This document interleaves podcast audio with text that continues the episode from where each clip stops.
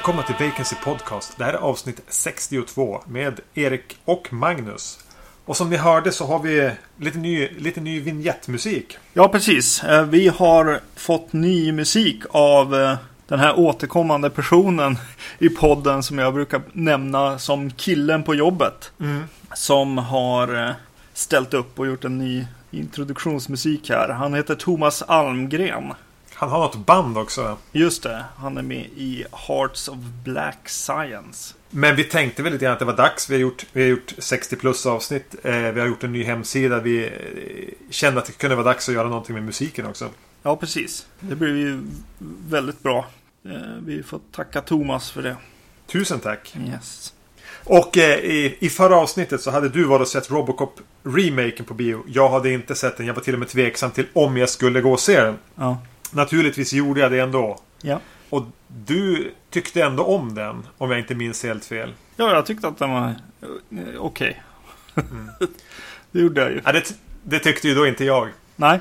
Eh, jag tyckte den var ganska vedervärdig. Eller framförallt vedervärdigt ointressant. Det fanns ingenting att ta fasta på i den här filmen. Nej. Det fanns ingenting som var intressant. Nej. Det enda, så jag, jag, enda jag kan ta fasta på som jag gillade, det var eh, Han blir ju inte skjuten, sönderskjuten i den här filmen, utan han är med med det är en bilbomb. Mm. Det är när bilbomben detonerar, hur han slungas tillbaka. Det är inte så överdrivet, det känns väldigt realistiskt.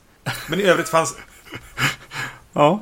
Det var det enda, det var det enda jag, jag minns från det. var det enda jag, Allting annars eh, liksom gled bara förbi ett stort ingenting. Tråkiga actionsekvenser, urtvättad och tandlös satir. Eh, hela grejen med familjen var helt eh, ointressant för mig. Mm. Och Joel Kinnaman. Eh, det är en scen alltså när de strippar ner Robocop till vad som egentligen är kvar av han. Mm. Och då tänkte jag på Wickerman när Nicolas Cage får de här bina hällda över ansiktet. Eller är jag elak nu? Ja. Ja, jag vet Nej. inte. Jag hade nog... Jag vet inte om du hade fått högre förväntningar. Men jag, jag la mig på en jäkligt låg nivå förmodligen innan jag såg den. Och eh, ja, jag vet inte. Jag tyckte den var okej. Ja, nej, jag tyckte inte den var okej. Den Jag blev ju aldrig arg. Eh, möjligtvis blev jag arg för att jag hade gått in till stan och sett den och gått tillbaka när jag hellre hade kunnat sitta hemma och titta i mina egna handflator under den tiden. För det hade jag mints mer av. Alltså det var... Så, att den var så profillös ändå. Ja. Nåja, eh, vi skiter i den. Jag tror att vi kan lova att vi inte ska återkomma till Robocop på något sätt i podden hädanefter. Nej, precis. Ehm, Det känns faktiskt som att vi har eh, varit ute och eh, svävat i annat territorium nu ett tag. Vi har varit, eh, vi har sett eh, David Lynch och eh, Robocop-trilogin här också. Och så... Och vi slutar, vi slutar aldrig prata om Robocop heller. Nej, precis. Hallå. Men... och, så, och så var vi ju faktiskt och gästspelade, eller tog över. Vad heter? Tittar de snackar podcasten för ett par avsnitt kanske tre. Jag tror det är deras avsnitt 117. Just det. Och eh, då pratar vi om Pretty Woman av alla filmer. Ja. Så om ni har missat det så kan ni ju gå till tittaromsnackar.se och eh, hitta det avsnittet. Som för övrigt var fruktansvärt roligt att spela in. Och vi har även fått ganska mycket bra feedback på det. Ja, ja, men det var ju roligt att välja någonting som var väldigt extremt annorlunda när vi ändå fick eh, chansen. Jag har faktiskt även spelat in ett avsnitt där jag gästar Tittar de snackar tillsammans med Emil. Eller jag vikarierar istället för Gustav. Eh, men det är lite oklart när det avsnittet kommer att dyka upp. Så vi, jag håller det lite hemligt om vad, vilken film det är med och jag är med och pratar om. Får ni helt enkelt se. Jag kan återkomma till det eh, längre fram här. Ja. För vad ska vi prata om den här gången? Ja, precis. Nu tar vi oss tillbaks till riktig skräckfilm med de mexikanska filmerna. Cemetery of Terror. Även känd som Cementerio del Terror. Just det. Den är från 1985. Eh, Och eh, så har vi även sett Grave Robbers. Eller Ladrones de Tumbas. Just det. Från 1990 eller 89. Inte helt Jag har också säker. sett de där olika årtalen. Yes. Um, och båda de här är ju regisserade av eh, Ruben, Ruben Galindo Jr. Mm. Ja. Eh, jag, jag, jag, jag har ingen riktigt jättekoll på, på den mexikanska filmscenen. Eller framförallt hur den såg ut under 80-talet. Men man får ju känslan av att det här är någonting som producerades för att krängas över hela världen till hyrvideomarknaden. Ja, absolut. Därför blev jag faktiskt lite för, förvånad över den ut, de utgåvorna som jag har av de här. Jag har en dubbelpack så här med, mm. Med båda filmerna på en skiva som man vänder och, ser på varsin sida. Eh, och eh, ingen av dem hade engelskt tal. Vilket jag trodde, eller när jag såg dem så kände jag så här bara, vänta. Eh, har de inte ens släppt de här dubbade liksom? Man känner sig ju rätt säker på att det har funnits dubbade engelskdubbade versioner av de här. Ja, det måste det ju ha varit. Jag har gjort. Och precis, för jag börjar fundera så här. Ja, men gör vi det då? Gör, alltså, nu är Mexiko lite, lite större än lilla eh, Sverige och, och Norge liksom. Men, eh, men gör vi det? Vi, finns liksom, vad heter den, vittra på, på engelska? Camp Slaughter. Det är ja. väl på engelska? Jo, precis. Då har de ju spelat in den på. Det har de väl gjort med eh, någon av de norska också, va? Äh, nu kommer inte jag ihåg. Men visst, visst händer det där ändå. Sånt som man aldrig riktigt får veta om. Att de faktiskt dyker upp i USA på eh, dubbade till engelska. Vi mm. Hot, Hot Tension. Eh, Switchblade Romance eller High Tension. Alexander Ayas genombrottsfilm. Mm. Finns ju i en eh, engelsk dubbad version. Mm. Eh, jag tror första gången vi såg den så var den dubbad till engelska. Just det. Och det, det, är, lite, alltså det är ändå 2003. 2004. Ja. Eh, så jag tror ju absolut att de dubbar filmer till engelska fortfarande. Smygs in i USA så kan man nästan... Då handlar det väl inte så mycket om att... Då handlar det väl nästan om att försöka övertyga publiken om att den är faktiskt är engelsk. Ja, precis. Det känns ju som att de här filmerna gör. Men vi kanske ska hoppa in i en eh, i, i en av filmerna helt enkelt. Ja, vi börjar väl eh, med Cemetery of Terror från 1985. Mm. Ruben Galindo Jr var 23 när han regisserade den här. Mm. Okej, okay. några ungdomar försöker få liv i en fest som har somnat in lite grann genom att stjäla ett lik från ett bårhus som de släpar till en kyrkogård för att återuppväcka med, eh, genom att läsa ur en bok som de har hittat i ett övergivet hus. Mm.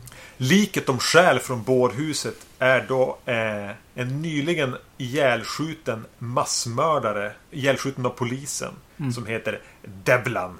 Mm. Och eh, han var ingen vanlig mördare. Han hade höll på med svartkonst. Mm. Naturligtvis vaknar han till liv. Precis. I den här filmen finns det då även en, eh, en man som vill stoppa honom. Som är besatt vid att först att bränna upp honom och sen bara att stoppa honom. Eh, det finns även ett, ett gäng Förutom de här ungdomarna då. Så finns det även ett yngre gäng som är ute på Halloween. För den utspelas på Halloween. Mm. Ja, precis. Är, är det till och med kanske hans, hans eh, eh psykolog doktor som, som är ute och jagar honom i natten. Eh, på Halloween. Alltså, koppling, kopplingen till Halloween är ju så påtaglig. Alltså den är så otroligt stark. Till och med musiken. Eh, om vi nu ska avhandla likheterna med Halloween. Det kan vi väl göra likadant i att den här Dr. Loomis eh, wannabeen. Som mm. Eh, är besatt vid att förgöra honom för han vet hur ond den här mannen är. Mm. Och den här eh, musiken som är lite såhär speak alltså hårt piano. Mm. Påminner väldigt mycket om den här spänningsupptrappningsmusiken i Halloween. När det ska det är lite intensivare. Ja, precis. Det är nästan snodd rakt av. Uh, ja, precis. Den här uh, Dr. Loomis, nej, ja, eller vad han nu heter. Dr. Någonting. Uh, han uh, spelas ju av uh, huvudkaraktären i Nightmare City som vi har. Ja. Hugo Stiglitz, som väl är en mexikansk kultskådis. Mm. um, sa vi det när vi pratade om Nightmare City att han är så fruktansvärt lik Ulf Brunnberg? ja, ja, ja, det kanske vi gjorde. Oh. För här är det svårt att inte tänka på Jönssonligan. Nej. När han springer runt i liksom en vit skjorta lite uppknäppt med en så grå eh, randig kavaj med uppkavlade ärmar på. Och så det här skägget och lite yvigt hår. Väldigt lika Ulf Brunnberg. Ja. Eh, intressant fakta om Hugo Stiglitz. Om vi inte drog det i Nightmare City avsnittet så är ju eh, Eli Roths karaktär i Inglourious Bastards namngiven efter Hugo Stiglitz. Ja, just det. Mm. Det är jäkligt kul tycker jag att hoppa in i den här just efter ja, alla de här utsvävningarna vi har gjort på ett sätt. Ja, att, att komma in i, i en film som bara är tung av liksom eh, dimma och... Så här dumma ungdomar som vill eh, dricka alkohol och ha sex. Eh, Precis. Och det, börjar, det regnar och blixtrar och... Ja, det är en det, kyrkogård. Det är så alla skräckklichéerna finns ju på plats. Ja, precis. Ja, någonting som jag... Grejen med den här festen som de ska på. Eh, I början. Alltså, killarna ljuger väl ihop den lite grann och säger att det är en häftig fest. Ja, för precis. För att få med sig tjejerna dit. Det ska dit en massa du, eh, folk, kändisar och tv-personligheter och så. Eh, Men egentligen är det bara ett ödehus som, de, som killarna vill eh, få tjejerna att eh, komma dit och festa med dem. Det är en grej med, vet du, med dialogen där tycker jag. Med, det är en tjej där som, eller tjejerna funderar på att gå på rock, rockkonsert istället Ja. för den här festen. Men det, den verkar ju ändå så häftig så de åker dit. Och där är det precis en sån här grej som när vi såg House.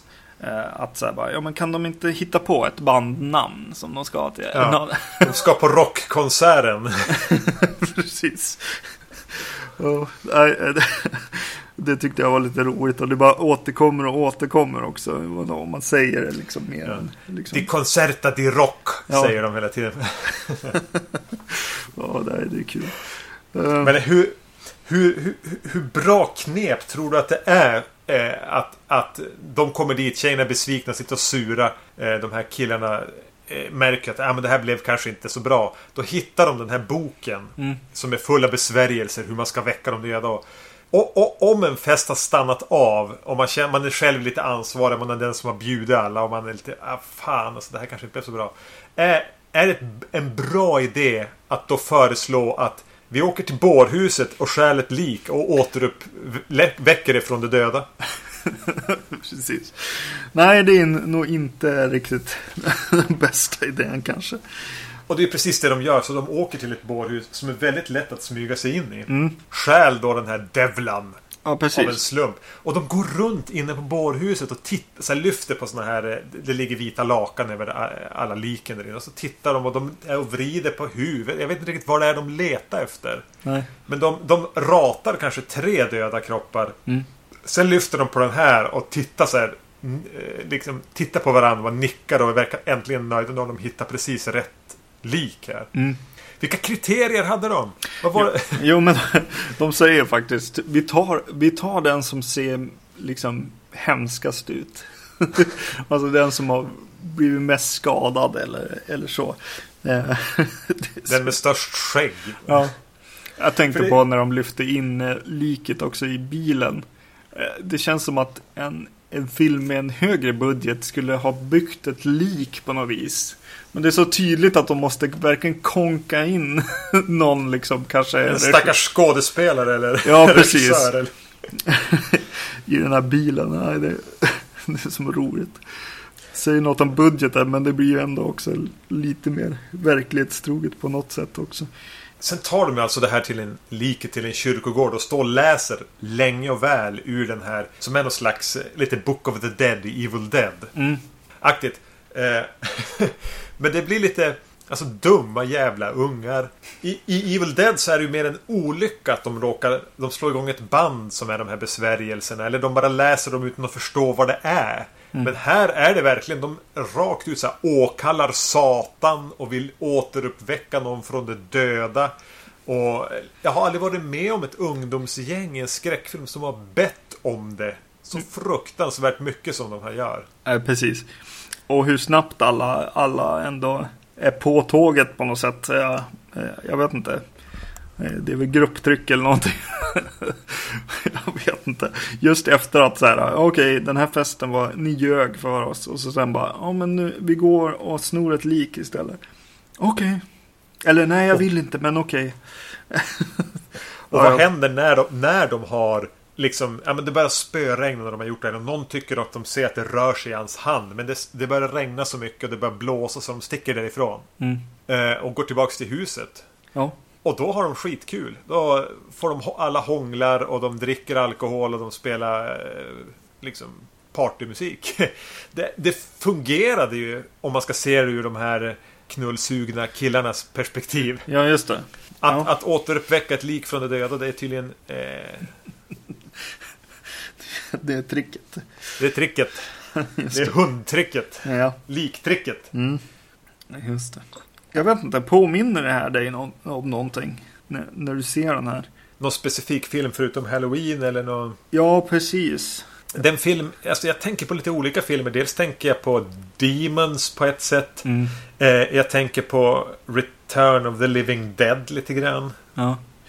Eh, Hade du någon, någon specifik titel i huvudet? Nej, men precis. Men det känns ju som att den här filmen och, och kanske ännu mer nästa eh, film är... Ja, men det är typ filmen de ser i, i Demons. Den de har, har gått i, till biosalongen för att se i den. Ja, men den visuella looken i det här är så kliché. Mm. Att den blir lite den här filmen de ser på bio i skräckfilmer. Ja, verkligen. Det är som en metanivå helt utan metanivån. Mm. Eller vad man ska säga. Ja, man själv blir helt plötsligt de där som, den som är i den riktiga skräckfilmen. Vilket Ja. är lite obehagligt. Just det. Eh, En annan film jag tänkte på också medan jag såg den var ju vad heter det, den här eh, Lovecraft-filmen, typ The Unnameable eller vad den hette. Om de studenter som, eh, ja, jag vet inte. Ja, vi såg ju en hel del där så att, men eh, Ja. den hade lite samma ton, lite så här lättsam, bara, ja men gå omkring i miljöer som eh, ser lite otäcka ut och så. Och så känns det också som att filmen är i den här genren med där, där dåtiden eh, möter nutiden på något sätt. Som på något sätt kom av att eh, gotiska skräcken liksom var lite över. Dracula var Mm. inte så häftig sådär. Så att de, de övergick till att, eh, ja men typ på 70-talet va, någon gång, kanske 60-talet. Att så här, ja men de klassiska monstren kom, kom in i, i nutiden på något vis. Eh, Mm. Lite samma känsla fick jag ju av den här. Då den ju eskalerar till, till något slags, eh, ja jag vet inte. Vi kanske ska hålla det lite höljt i dunkel vad som händer under de sista 20 minuterna. För det är en liten så här häftig överraskningseffekt ändå. Ja, precis. Jo, absolut. Eh, Men man, man tänker väldigt mycket på, på att, eh, ja men på Lamberto Bava och Michel Mm. Soavi. Ja, men det här är ju en film som har tagit klichéer. Mm. Eh, ganska, och inte bry sig om att de är klichéer. De är inte ens ironisk med att det är klichéer. Och bara lagt dem efter varann. Mm. Men använder dem. De vet hur de ska använda dem och skäms inte för det. Utan det, de bara kör med klichéerna. Ja, Eh, precis. och, och ha, det, det finns kärlek i klichéerna. Ja, av den anledningen så blev jag faktiskt ganska nöjd med den här filmen på ett sätt. Det är just eh, när man är i rätt sinnesstämning tror jag. När man vill ha lite lättsammare skräck, eh, lite så här eh, roliga splatter-effekter och, och så som man ska se, se den här filmen. Och eh, jag var då i rätt läge även om jag inte skulle sätta upp den på Ja, jag vet inte. Sätta upp den på någon topp 10-lista eller topp 100-lista ens en gång. Men Nej, nej men absolut inte. Men jag tycker just Cemetery of Terror, den är... Ja, men det, är lite, det är en liten åktur. Mm. Eh, det, det, genom en skräckfilmsklichéer. Fast det är ett högt tempo. Det blir aldrig tråkigt riktigt. Okej, det är några små scener där de borde ha klippt tidigare och sånt där. Men, men alltså den har det här drivet och någon form av för, förtjusning i att göra en skräckfilm. mm. Jo, precis. Det är per- perfekt för liksom så här, inte ens grabbkvällen utan pojkkvällen nästan. Att Ja. så här, ja men har du, har du börjat se någon, någon fredag den 13 film liksom? Och, ja, Eller lite grann så här bara, ska vi se Demons-filmerna ikväll? ja, Nej, fan jag såg dem förra helgen. Nej men du, då ser vi... Då ser vi Cemetery of Terror. ja precis. Okej. Mm. Om vi säger Michael Myers, Jason Voorhees eller Devlan. Nej, men, rangordna de tre. Ja, ja, han kommer väl sist här. Men han, har ju, han är ju, han har ju ganska schysst, schysst eh, ansiktsbehåring och så. I alla ser fall. lite grann ut som Plumber Joe i eh, The Beyond. Mm. Absolut. Och eh, för att vara liksom en, en Michael Myers typ. Han lånar ganska mycket från Michael Myers på hur han presenteras. Så är det en, en, en klon eller en, ett plagiat. Så tycker han har ändå tillräckligt mycket eget i sig för att inte bara... Alltså han har ju ingen vit mask på sig. Han har ju ingen... Nej. Eh, han har sin kavaj och, och kängor och han verkar som mest slå ihjäl folk med sina händer som nästan är klor. Utan att vara klor. Ja, precis. Så, han har ett ganska intressant eh, modus operandi där med hur mm. han dödar folk. Ja, precis. Och någon, någon länk till den här ja, övernaturliga boken och, och liksom mm. svartkonst också. Nej men precis och, och, just händerna som vapen så här, kan eh, bli ganska otäckt ibland. Särskilt när en del effekter är lite så här. Eh, ja visst det är bara de har målat ett sår och sen vänder sig någon mot kameran liksom med, och visar upp det såret. Men ibland så blir det lite så här. Ja, eh, vad har hänt riktigt? Så här. Och då blir det lite obehagligt. Och så är det någon annan, någon scen där som eh, när det blir liksom lite övervåld på något sätt han gräver lite för mycket så att säga med sina, med sina händer där. Vilket ju är kul för ja, men slash eh, eller splatter publiken kanske mm. man ska säga. Mm. Och sen är det som att de kommer till de här Ja men nu har han dödat ett par, två, tre med sina bara händer här. Nu nu kopplar vi på det här övernaturliga med dörrar som står och slår och, och eh, föremål som kommer flygande istället. Mm. Det är som att, ja men nu har vi gjort det där. Nu använder vi det övernaturliga istället. Och så när de har tröttnat på det efter ett tag så lägger de i den här sista växeln som jag... Jag tänker att vi inte avslöjar vad det är. Nej. Som också som gör att den hela tiden lyckas ändå kännas lite fräsch. Den tar ett nytt grepp hela tiden. Ja, precis. Och så vet du just när de tjantar och så. Att de, att de nämner liksom. Ja, det är Satan de pratar om och sådär. Vilket jag tycker är lite kul. Istället för bara nonsens drabber så är det bara. Hallå Satan, kom igen. väck, väck det här liket till liv och så. Det tycker jag är lite härligt på något vis. Mm. Det blir campy liksom på, på rätt sätt. Mm. Nej men sen har den ju, den är ju inte, den, den, den prickar ju inte in alla eh, noter. Nej. Och som jag sa, att det är vissa scener som blir alldeles för långa. Och den är ju, vad är den, 1.25 men den, eh, den är inte ens en och en halv timme lång. Mm. Men den har ändå vissa scener där, de, där man bara sitter liksom och vill säga klipp. Ja, precis. eh, det är några eh, yngre ett yngre gäng som går in på, en kyr på kyrkogården för att det är halloween. Då ska man ju fara dit och busa lite grann. Mm. Och de går jättelänge in och står ja, men Är det dit att vi ska gå? Är det dit att vi ska gå? I en ganska så här, vid bild. Man ser, har sett dem gå innanför murarna, innanför grindarna och de står och dividerar och de börjar gå iväg och den scenen tar, man har redan så här hunnit tröttna på den här scenen. Och så kommer payoffen med att grindarna så här åker igen bakom dem och stängs. Mm. Och, och jag hade med tanke på hur länge jag satt och tittade på exakt samma vinkel. Där jag inte ens såg karaktärerna längre. Nästan. Ja. Så, så, och det kommer några liknande. Där den bara tappar i att de borde ha klippt. Och de, så här, små grejer som stör mig. Men som är egentligen bara bagateller i sammanhanget. Jag tycker ju att det är kul också hur igen i sammanhanget så tycker jag att vad det, de använder de här barnskådisarna på ett ganska bra sätt. Det är liksom springa eller skrika. Det är de två grejerna ni ska göra. Liksom. Ni, ni behöver inte ha någon känslomässig scen eller så eh, direkt. Vilket jag tycker ja, är, lite, lite så här, lite serie, så här, tecknad serie äh, agerande över barnen. Och det, det är väl bästa sättet att använda barn i en mm. film. Alltså, Ja, precis. Och så sen finns det faktiskt ett barn som heter Uzi. Ja. Eh, som, eh, som jag, jag tyckte om henne på något vis. Hon var... Ja, det är hon som har en scen där hon blir lite paralyserad också. Ja, precis. Eh, och ögonen nästan tåras på hon. Ja. Mm. Hon var, var lite rolig på någon slags kufiskt vis. Det kändes nästan som att hon skulle kunna ha varit med i House. Ja, House. Den japanska filmen vi såg. Hon hade som, som den här konstiga glimten i ögat fast hon är ledsen och rädd på något mm. vis. Som jag på något sätt gillade i sammanhanget här. Och sen eh, antar jag att det är samma transfer vi har tittat på eh, båda två. Eh, Och den är ju härligt repig. Mm.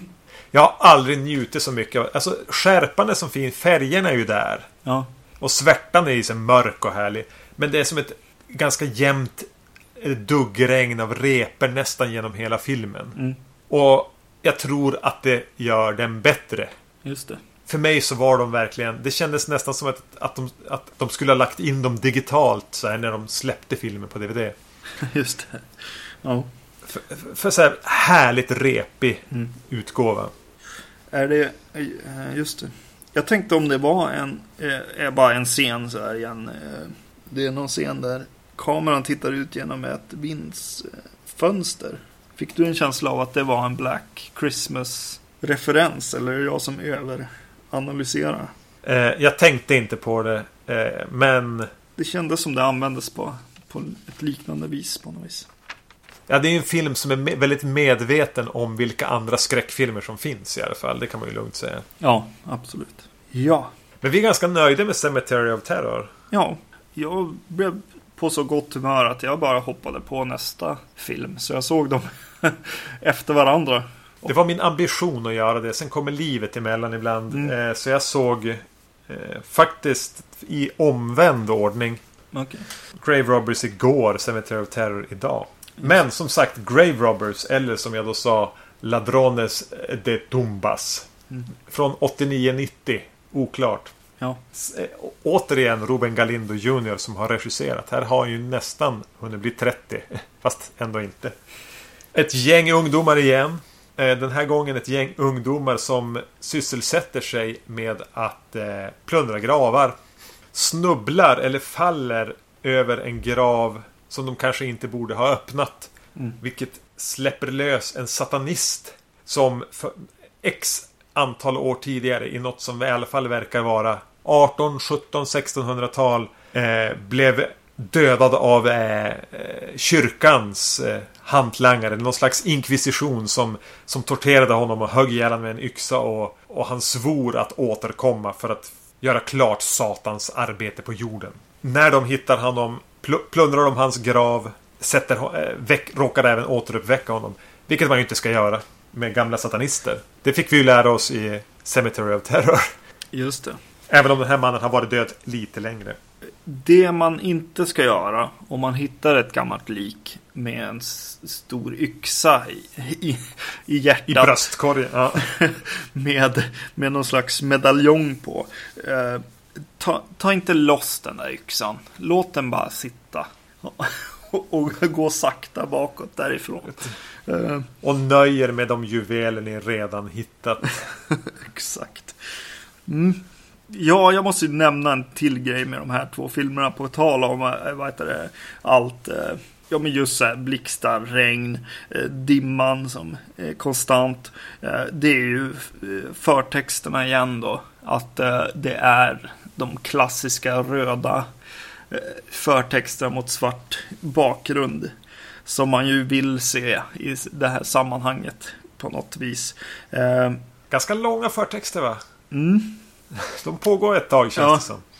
Eh, Det känns dock som att den här filmen har lite töntigare förtexter. Den har någon slags typsnitt som är lite, lite överskräckigt sådär. Men ändå kul. Jo, filmen börjar ju med eh, att han eh, försöker avla fram Satans barn. Eh, Antikrist brukar det också benämnas som. Eh, och har ett, en kvinna bunden i, princip vid något pentagram på golvet med massa ljus runt.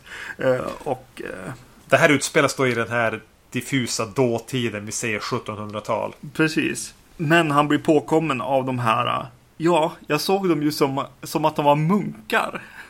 Jag Så- tänkte ju lite grann på, på de här eh, Blind Dead eh, Templars.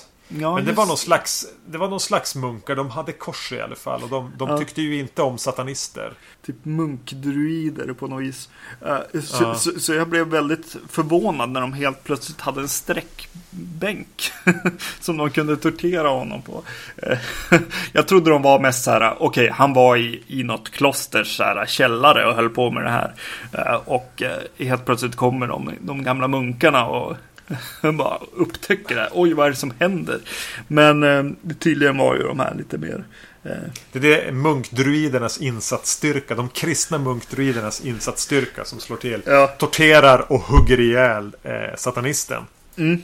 Jag gillar den inledningen med vet du, dåtiden och så sen klipper vi till nutida Mexiko som fortfarande liksom stinker vilda västern i den staden som de är och vet du, det är någon sheriff där som åker omkring i sin bil som lika väl kunde ha varit en häst. Och ja, det är så häftigt, han, han åker någonstans eh, och eh, testar en Uzi Eh, Ja, just det. vap- Vapnet.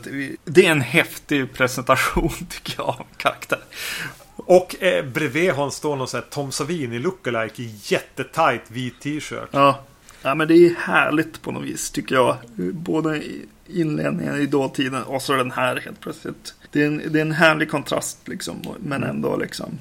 Ja, men tillbakablicken där ekar ju så här Mario Bavas Black Sunday. Alltså den här onda personen som svär att hämnas en dag och komma tillbaka. Mm. Lite grann den presentationen. Den är jättehärlig. Och sen, sen förflyttningen till nutida hållet. Men du säger det. Var, var utspelas den här filmen? För jag tänker liksom, ja men det här är mexikansk skräck. De borde utspelas i Mexiko. Ja, Men de, i den här så pratar de Ja men jag har några kompisar från Mexiko här. ja just säger det. en karaktär. Men de pratar ju hela tiden Spanien. Jag, jag tänkte bara, är de i Spanien? Men alla heter ju typ Ramon, Manolo, Juan, alltså Pedro. De har de där namnen så jag bara, de kan ju inte lura oss att det är i USA. Ja, nej. Ja, det skulle vara södra. Någonstans. Ja, Jäkligt men, nära gränsen då. Så jag, jag tänker att det där är ett så här spår. Eh, nu när vi pratar om det så även i tidigare filmen då, eh, Cemetery of Terror. Så får man se en bil backa upp ganska nära kameran och man kan läsa registreringsplåten och då står det Texas på den. Ja, just. Okej. Så jag tänker ju att det här är en del i det här att filmerna produceras för att kunna säljas till USA där de ska dubbas till engelska.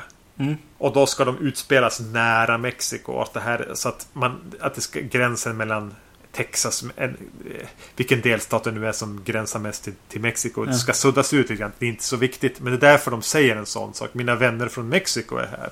Ja. Och vi ska åka och plundra gravar. För det är det mexikaner gör. Mm. Ja, Men är inte det ganska skönt ändå att, att de personer vi presenteras för och får följa större delen av filmen ändå livnär sig med att plundra gravar. Det är ganska moraliskt tvivelaktigt att plundra gravar, är det inte det? jo det är det. Eh, Det är ju någon där som har hört, eh, eller att den här byn, i den här byn så begraver man eh, folk med guld, smycken och annat. För att de tror att det är heligt på något vis och ger tur i livet efter detta. Men jo, så de, de här karaktärerna är ju inte helt helylle helt enkelt. Nej. Nej. Och de, de har med sig en synsk kvinna också. Eller lite så här, eh, Lite synska kvaliteter har hon i alla fall. I och med att hon, hon känner att det är någon grav där det, det är så mycket guld här nere att eh, det kan ni inte ens begripa. Ja, just det. Och hon har ju även några visioner sen. Men det, de gör verkligen ingen stor grej av det i filmen. Nej. Hon får några repliker där man antar att hon kan ana sig till ganska meningslösa saker. Det är inte så att de, det, det används för att eh, rädda dagen i slutet eller någonting. Men Mm. hon har någon form av paranormal förmåga kanske. Mm. Något annat som de har med sig när de ska plundra gra- gravar är rep. Och det blev jag lite förvånad över. Varför har de ett jätte, jättelångt rep med sig? Eh, Men det visar sig ju vara bra att ha när de eh, gräver upp en, en grav och helt plötsligt faller genom jorden i princip ner i en, eh, i en Jag menar, ett utrymme långt under gravarna egentligen. En gammal källare. Ja, precis. Så det blir lite, ja, klättra i grottor på något vis. Helt plötsligt. Och då är det ju bra med rep. En annan sak som de har med sig eh, och som de är väldigt noga med. Det är, en, en, eh, det är att tända eld på gasen som kommer ut om man öppnar en kista. Ja, Visst är det här något som du, så här, kunskap som alla har gått omkring med men inte talat om för mig. Visste du om det här att om du öppnar en kista som varit stängd väldigt länge så börjar det pysa ut en massa gas och då ska man tända eld på den av någon anledning så att det blir ett litet eldmoln. Nej, det, hade, det kände jag inte till alls. Uh, det var lite spännande. För de gör det två gånger i den här filmen också. Att ah, så backa, backa, backa, nu måste vi tända här. Och så puff kommer det en stor eld, eld, eldmån. Ja. Och det är verkligen som att varför skriver man in en sån sak i manus? Det måste ju vara baserat. Alltså, jag tänkte ju direkt att herregud, manusförfattaren här har ägnat sig åt gravplundring. Just det. Och, och, och, i början av sin karriär så blev han alltid jätteillamående av den här gasen som kommer ut när ja. de öppnade de här förslutna kistorna. Tills han lärde sig att, fick höra av sin farfar. Just det. Ja, men du, du måste elda bort gasen. Den är, den är inte bra för dig. Ja, just det. Eller pappa senior. Ja. ja, det är sant. Båda, båda filmerna utspelar sig vid kyrkogårdar också. Mm. Kanske är den här Ruben som eh, försöker behandla någonting. mm. eh, jo, alla. Det är som så kul att alla ramlar, ramlar ner här i, i det här hålet. Ja, det är som är så här, en, en rutschbana ner. Ja, precis. Med väldigt mjuka tegelstenar på botten. Med lite ja. studs i.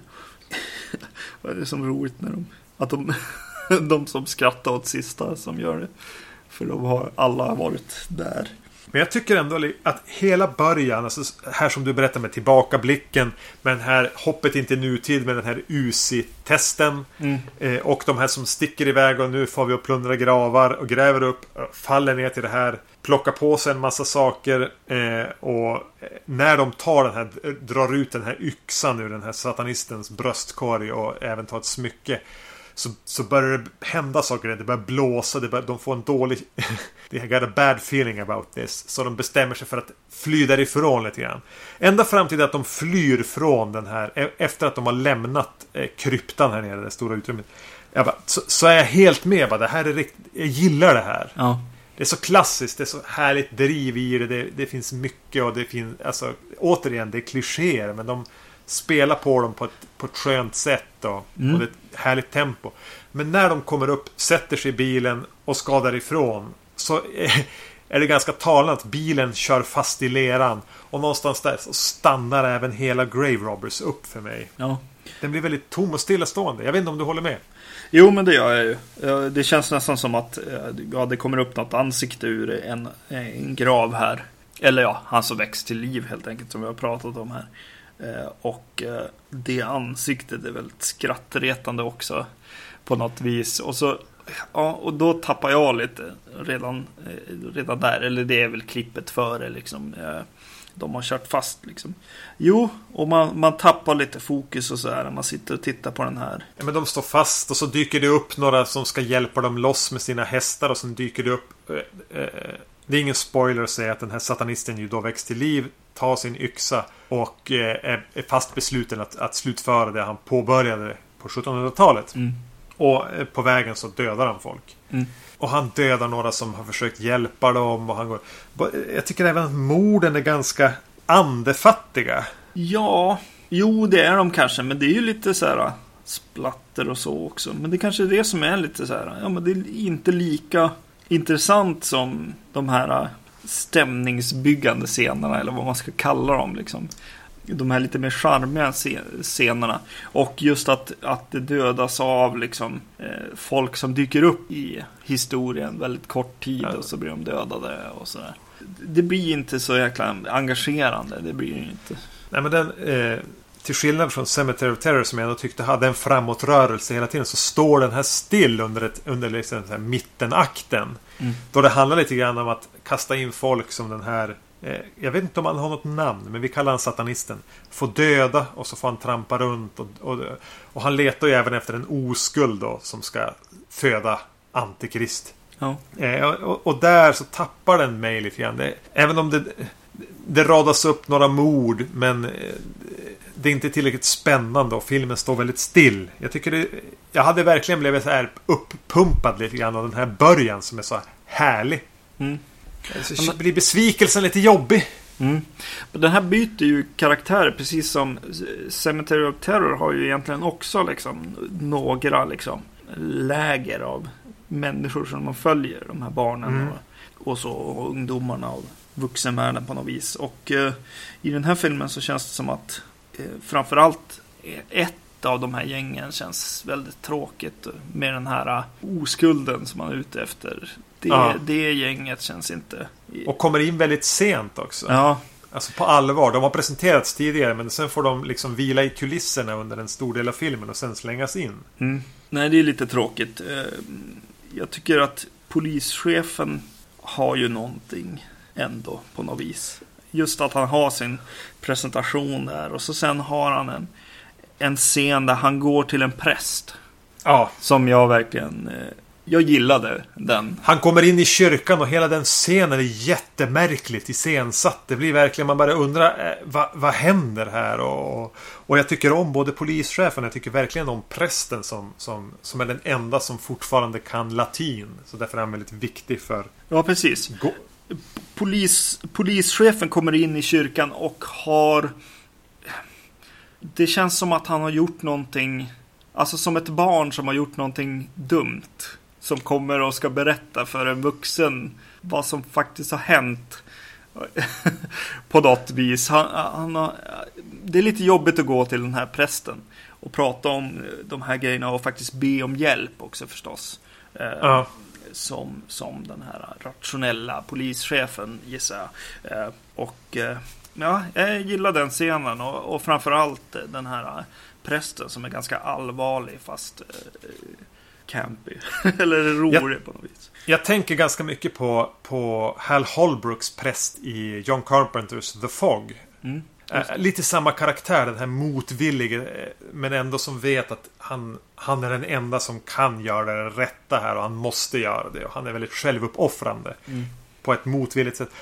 Och han, eh, jag gillade hela den där scenen och det kommer tillbaks i det absoluta slutet. Det här lite katolska, eh, religiösa hur, hur prästen där kommer det här är inte viktigt, det är ingen spoiler. Han kryper längs ett golv och är lite så här omtöcknad och blodig. Eh, och, och, och, och drar i sig kyrkklockan. För att samla församlingen och folket samlas där och sätter sig i kyrkan och ber. Mm. Jag gillade verkligen det. Ja. Det kändes väldigt personligt på något vis. För det är verkligen inte... Det är ingen så här klichésekvens. som, eh, Grave Robbers bygger ganska mycket på att man ska känna igen allting. Den ska påminna en om saker. Eh, precis som Cemetery of Terror. Eh, men det här kändes lite eget och att, att eh, det gör en knorr till den här... En bra, ett bra lager till hela slutstampen, slutstriden. Som jag återigen tyckte fungerade rätt bra. Mycket tack vare hela den sekvensen som de parallellklippte med som var... Ja, jag gillade den verkligen. Ja, det gjorde jag med. Ja, du säger att morden inte är så himla eh, kul, men jag kan tycka att, att effekterna i sig är ganska häftiga ibland. Eh, Det finns något yxhugg i ansiktet på en person, till exempel, rakt över ögat. Ja, Som blir liksom... i- Ja, det blir ju hela ansiktet, men den går genom ögat också. Eh, Ja, det var, det var lite otäckt. Eller häftigt. Beroende på vem man, vem man är, hur man ser på det. Jo, men yxa är ju i sig inget... inget det, det är ett ganska intressant han, det, är ju ingen, det är ju inte en så här som man går ut och hugger ved med yxa. Utan det är ju nog mer så här gammal medeltida. Hade vi spelat väldigt mycket Drakar och Demoner hade vi kunnat säga vad den hette. Just det. Eh, sån, sån typ av yxa. Mm. Nu har vi inte spelat Drakar och Demoner. Nej. Eh, men, men så här som man använder. Men- det är just att det, det blir för monotont på något vis. Utan att ha den där riktiga finessen. Men jag vet vilket mord det är du pratar om det här yxhugget. Det är, ett, ja, men det är en häftig... Det, sättet de genomför det är också bra. Mm. Och ja, det är någon... det är något annat med, med någon hand eh, genom en kropp. eh, Ja, men det är det jag tänkte komma till också. Alltså, På tal om... Alltså, precis som Cemetery of Terror har den här lilla knorren mot slutet av filmen. Så har den här kanske en timme in. Som, som, som bryter lite det här monotona. Mm. Det är som att regissören eller manusförfattaren har suttit där och jobbat med det här bara. Det här börjar kännas tråkigt. Det här börjar... Så slänger in en så här härlig överraskning i en fängelsecell. Mm. Som ändå var lite oj, det där didn't see that one coming. Nej, precis. Som är ganska frikopplad från vad som hände sen. Men det eh, och det är någonstans efter de har gjort avklarat de här surprise momentet i fängelset som, som jag tycker att den tar lite fart mot slutet igen. Ja. Eh, och jag gillar slutstriden. som är då mellan några av de goda karaktärerna och den här satanisten med hans yxa. Mm. Och de vet vad de måste göra för att, för att förgöra honom. Och de är nere och slåss igen i, i hans krypta. Mm. Och, och vi parallellklipper mellan det och de här församlingen som samlas i, i, i den lokala kyrkan för att be. Ja, men det är ju nice. Och jag tycker också att, vad heter det, på tal om design på mördaren, så tycker jag att det är ganska, eh, att den är rätt häftig ändå. När man väl får någon, någon eh, helbild på den med, med kåpan på, ska jag säga också. Ja. Han sitter nerhukad över någon eh, med, med en kåpa på och vad heter det, och har någon slags medeltida kläder och, och, och några häftiga sk- skor med sådana här brätte, vad heter sprätt, brätte heter så. Eh, som är ganska kul. Jag gillar på något sätt den här typen av skräck där, där förr i världen invaderar nutiden. Det är ganska skönt grepp och eh, framförallt när nutiden är typ 70-80-talet. Mm. Jag vet inte om jag skulle uppskatta liksom typ tempelriddare versus Google Glass eller liksom eh, iPhone. eh, det vet jag inte riktigt men, eh, men just. Just när man får liksom två dåtider på något, något vis som möts. Eh, Tempelriddare versus här axelvaddar. ja, precis. Eh, det är ganska härligt, eh, tycker jag. Om vi då ställer eh, satanisten versus Devlan. Mm. Vem väljer du då? Ja, så det här är ju mer minnesvärt tycker jag. Ändå. Det finns något riktigt bra, bra bild på, på Devlan här i, i slutet eh, på den filmen. Eh, där han står lite på håll och så sen, sen eh, klipper man mot ansiktet och då är han lite så här utspökad. Eh, eller vitmålad typ lite grann. Eh, där är han ju häftig. Det, det måste man ju säga. Han är ju lite mer jordad än den här då. Men eh, jag tyckte det var lite kul med, med lite överdesign. Ja, du jobbar ju i dataspelsbranschen så... ja, precis. Jo, men han hör väl hemma där lite grann. Eh, Han har ju såna här härliga, vad heter armband också, typ i metall. Och Eller något som ska vara metall då, men... ja, jag vet inte, jag tyckte det var lite häftigt. För mig är ju Cemetery of Terror snäppet vassare än Grave Robbers hela vägen igenom egentligen. Eller framförallt på grund av det här tappet som, som Grave Robbers gör i mitten. Ja. Där den stannar upp. Mm. Eh, så eh, den vinner ju. Ruben Galindo blev inte bättre och bättre. Han blev äldre och äldre. Ja, precis. Eh, det, ja, men jag håller med. Absolut. Hade jag sett den här först hade jag kanske väntat en dag Mm. och se den andra. Så ja, nej jag vet inte. Vad då ska man? Ja, om man bara ska se en på den här skivan så finns det ute. Nej, men jag vet inte hur mycket, hur många utgåvor det finns av de här. Men eh, eh, Jag kommer till det.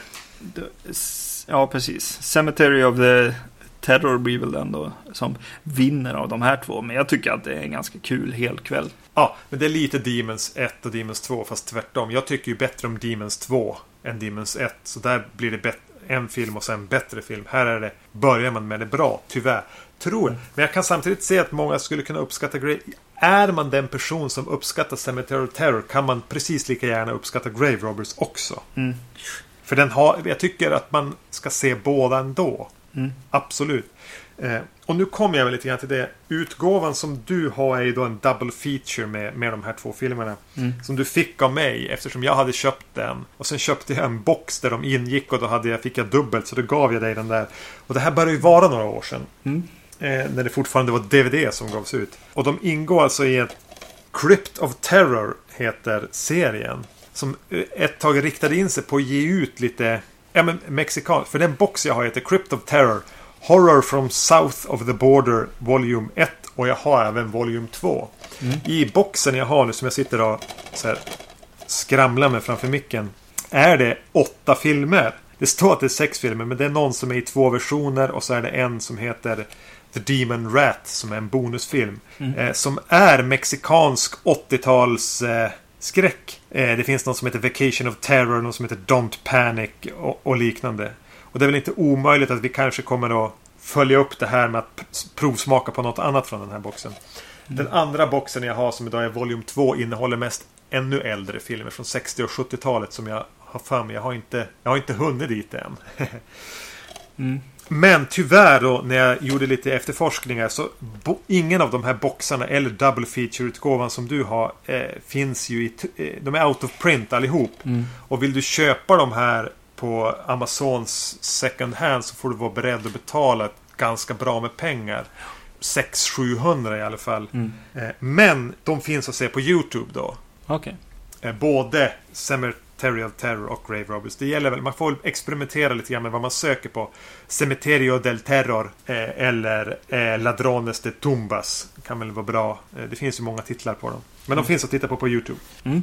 Ja, det är ju bra. Jo, jag såg också att det var, att det var ganska dyrt att få tag i dem nu. Mm. Men alltså, ja. Alltså om vi ska ta det här som någon slags Mexiko-skräckavsnitt så Även om det bara är en regissör så måste jag ju säga att eh, det ger ju lite mer smak liksom. Särskilt, Ja. för, särskilt för den inbitne liksom. Ja men slasher och italiensk och, alltså, eller euroskräck, alltså typ Blind Dead. Gillar man dem och så. Så Och, är man, och gillar man 80-talets skräckfilmer. mm, Lamberto Bava. Ja, Eh, väldigt mycket Lambert. Eh, precis, jag, så, jag såg, jag, jag tog, eh, dagen efter jag såg de här så såg jag Lamberto Bavas eh, Graveyard Disturbance. Jag tror inte ens jag har sett den, så nu har du one-up på mig här. Nej, precis. Eh, för jag skulle, jag bara, ja men det här låter ju precis som, eller det här, när jag såg de här så tänkte jag på, det här är ju precis som den. Och så sen inser jag att, vänta, jag har nog inte ens, jag har nog inte ens satt den i DVD-spelare. Så jag, det är väl klart jag måste titta på den också. Den är ju lite mer en, en tv-film. Och eh, har lite för enkel setup eh, på något sätt. Där de, där de är ett, eh, ett gäng som kör fast med sin van och eh, hamnar i någon slags eh, skymningsvärld. Så hamnar de på något, eh, någon, eh, någon bar eh, som är typ eh, som hämtad från typ någon Dracula-historia. Och eh, där så, så ser de en massa, eh, så finns det en stor skatt som man kan få om man spenderar en natt nere i katakomberna under den här baren. Eh, och överlever alla fasor där nere. Eh, det, blir lite för enkelt kände jag och eh, jag eh, ungefär hälften in i den filmen så vaknar jag helt plötsligt av att DVDns eh, liksom, titelmusik lät högre än själva filmen. Så jag vet inte om, om det var så att de här var bättre eller att eh, jag bara var lite för trött för att se dem, den filmen. Ja, jag, jag har inte sett den. Nej. Jag vet att jag, jag gillar titeln på den. Mm. Graveyard Disturbances. Det är ett ganska, en ganska härlig 80-talstitel. Och så vet man att det är Bava. Och jag har sett några olika omslag på den som har gjort att, att, att det ändå har kittlat lite grann. Lamberto Bava själv är med i en ganska rolig roll i början eh, som någon slags butikschef. Eh, som de här eh, ungdomarna som filmen handlar om. De snattar där och ska köra iväg med sin van. Så kommer han och springer efter dem och bankar på rutan till vanen som om han vore någon slags zombie som kommer springande och anfaller dem. Det var lite kul. Men sen sov du istället. Ja, jag- jag började somna när det, när det var liksom så här, ja, olika väsen eller zombisar eller eh, det, det var typ någon zombie-vampyr där som var lite kul sådär. Men, men, nog om det. Eh, jag vet att jag har sett några av eh, filmerna på den här eh, som jag nämnde nu. Vacation of Terror eller vad de nu heter. Jag har vaga minnen att jag såg några av dem för fyra, fem, sex år sedan. Och att mina minnen är hyfsat positiva. Så det är väl inte omöjligt att vi någon gång kommer att återvända till Mexiko och deras 80-talsutbud av direkt till videoskräck. Mm. Det är jag öppen för, absolut. Ja, börjar programmet lida mot sitt slut nu? Ja, men det gör väl det. Och om, vi, om allting går som det ska så kommer vi att bjuda på ett specialavsnitt nästa gång. Eh, mer än så säger vi inte. Mm. Utan vi tackar väl för oss och säger att ni hittar oss på eh, www.vacancy.se på Facebook. Gör en sökning där på Vacancy. Eh, vi finns på iTunes. Ge oss gärna höga betyg eller till och med gör ett, eh, skriv en liten eh, vad ni tycker om oss. Vi finns även på filmfenix.se. Man kan mejla oss på podcastetvacancy.se med kritik, frågor eller förslag på filmer som vi absolut borde prata om. Men eh, vi ses om inte allt för länge. Det gör vi. Hej då. Hej då.